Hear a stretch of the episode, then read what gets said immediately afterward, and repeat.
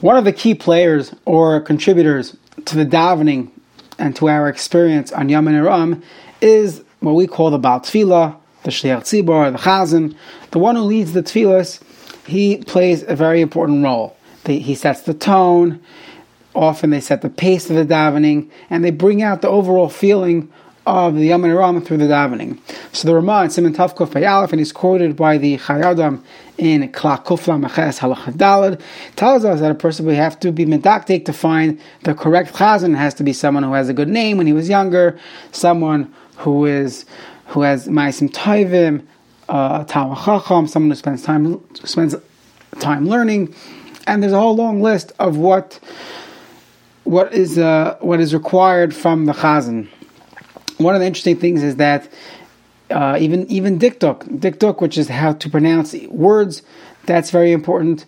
There's a an example would be that you know if you say if you say words incorrectly, so you end up changing the meaning. Just an interesting example would be at the end of Hoidu we say Ashir la Hashem ki gamal So you're thanking Hashem that he uh, he was goimel, he gave me bestowed great bestowed goodness to me gamal if you say it the wrong way, you say Ashir Hashem, ki that there's a camel on me. So obviously that, that's not the way to say it.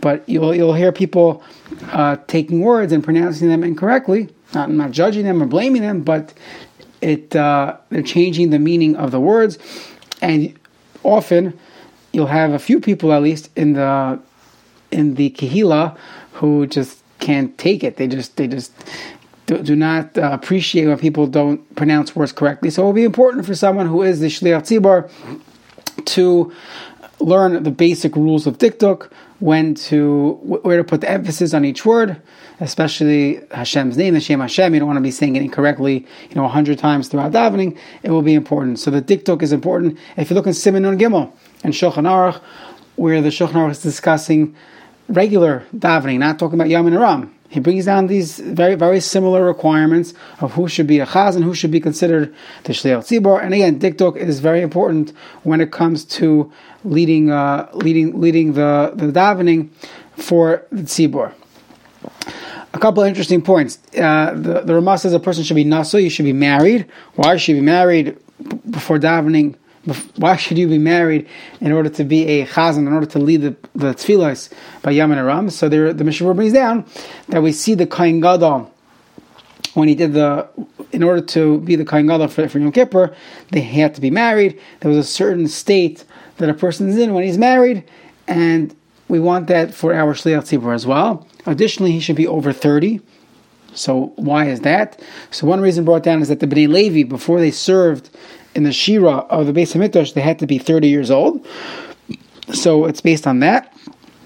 Additionally, a 30 year old, the Achronim says, Liboy Nishbar Venitka, he already is, uh, he's gone through life a little bit, a little more experience than than just being young and and you know energized. You, you have the more mature view of life. The older you get, you don't you're not so into yourself.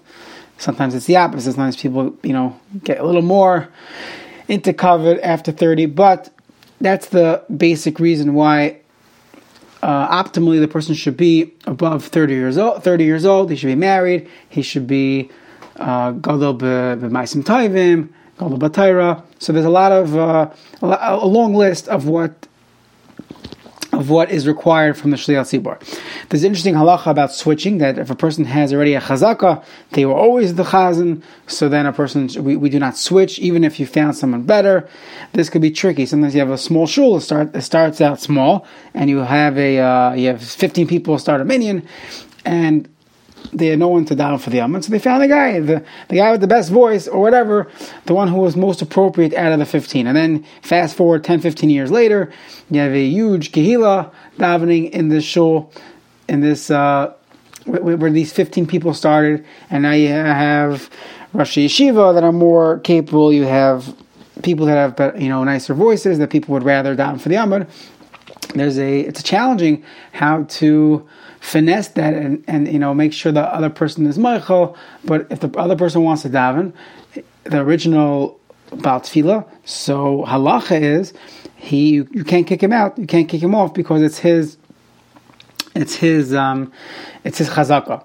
Now there are two two ways to avoid this. One way to avoid is that you make a tanai right away before you put the person up. Originally, that first year, you say, okay, you're davening for the Yom this year, not uh, always. Shmuel Kamenetsky says typically when you put someone up the first year, even though the, the Shulchan Aruch is mashma, that even once it's already a chazaka for a mitzvah, and it's your, uh, it's your, it's like your shtender. So Rav Shmuel says that no, people try. We're trying you out. That's the typical way when you when you get put up for a year, it's a trial. You know, it's like you're you're, you're pitching the first time you, you pitch, you're starting pitching for you're starting a game for the team. Don't assume that you're going to be called upon every five every five starts. No, you're pitching one game. Let's see how it goes. You know, as opposed to sometimes you recruit someone, you you bring him into daven, so maybe that would be more that you you, you're bringing him in.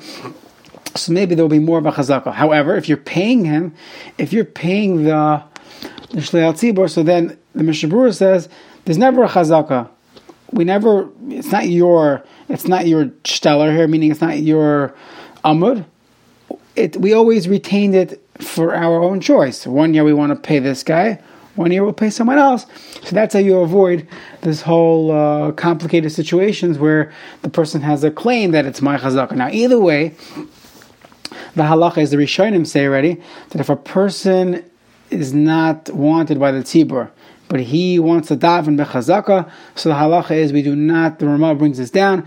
Ein oinim acharav amen. We don't say amen. He's not a shliach tzibur. Nobody wants him to daven for the amud. You do not say amen. We have to. Uh, I don't know. You call the cops. I don't know what you do, but you have to make sure that that this person does not daven for the Amud if people do not want him. It's called being Nespala Bechazaka. Nobody wants him down for the Amud, he wants to die. He, he grabs the Amud, so that's a problem in Halacha. So that's not, obviously, we're not talking about that case. Now, if you look around many communities, many shuls, they do not follow this whole laundry list of requirements for the chazan, 30, uh, Talmid Chacham.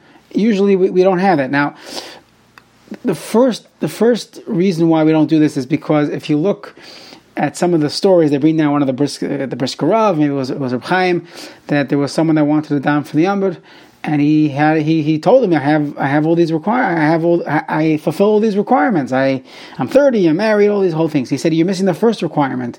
You're not a baal tefillah. You don't have to daven. So often, if you look around the shul in any given population, there are very few people that could carry a tune, uh, that people could be or listening to them for a, a, couple hours. So if you try to find, if you would go, let's say 30, married, uh, Gadol b'maisim, you know, Tyra, maisim Tyra, sometimes it's difficult to find someone that's actually considered a Baal Tefillah. So sometimes you get lucky. We'll have a Rosh Yeshiva or a Rebbe or someone in the community that's a that, that has all these conditions and he happens to have a, you know a beautiful voice. Hopefully, the young guys with beautiful voices grow up to be Talmidei Chachamim and God Gadol of Masim Taivim, so they will be above thirty one day. So that'd be great.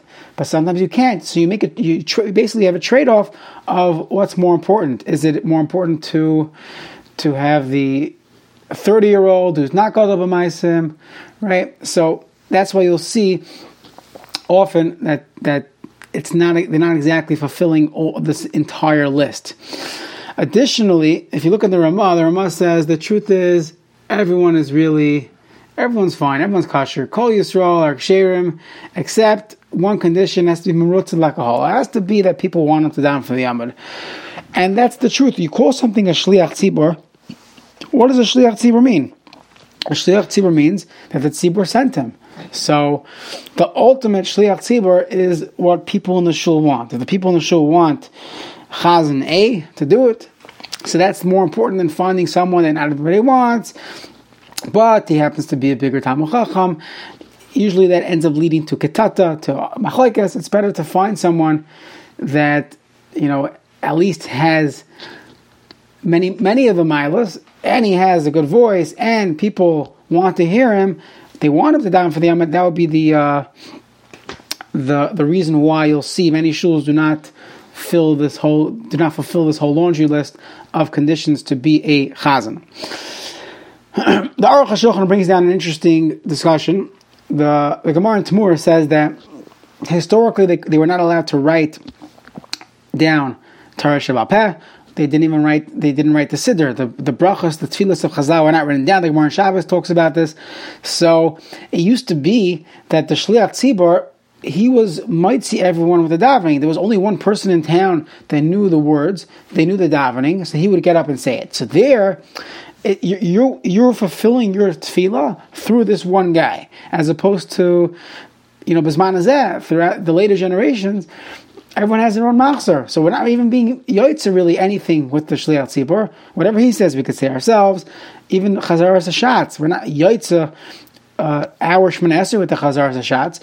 So there's less of a of a need to have such a such a list of of requirements in order to be a shliach tzibur. That's the that's the psak of the Aruch. However, I saw some of the Achronim, they say that still, when it comes to Yom and Ram, and this is why the Ramah specifically says this by the Yom and Aram.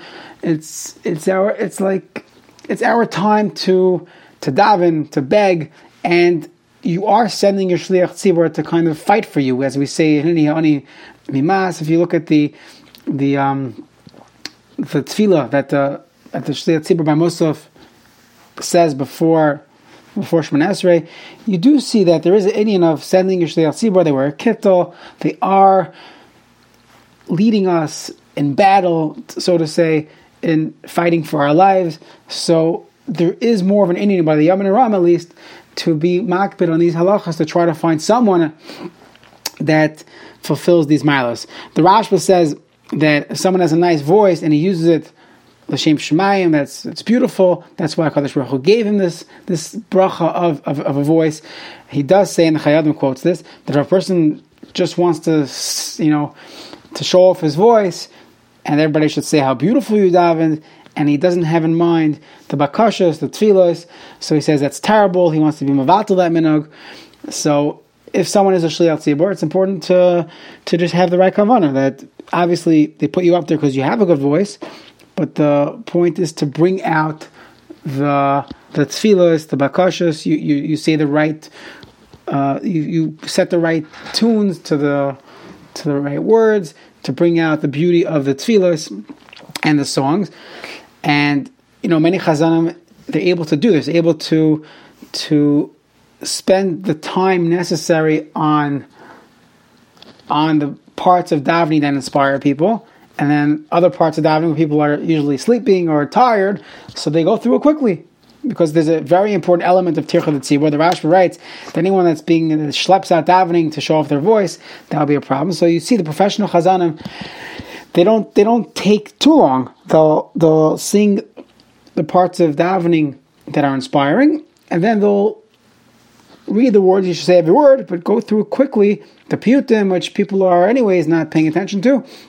So that would be something to to keep in mind. And and us, the mispalim who do send the the, the Shliach Tzibor, it's also part, it's our responsibility. You know, when, when you're walking home from shul after davening and someone asks you, Nusa, how did you enjoy the davening? So instead of us giving an answer which describes the voice and, and how many notes the chazan hit, which would basically imply that his whole tachlis was, was a concert, so we should be saying, no, that he brought out the tefillos, he brought out, he inspired me to, to daven. That's, the onus is on us the mispalim to recognize that aspect of the davening and not the nice voice and the concert, because uh, that's the wrong thing to do.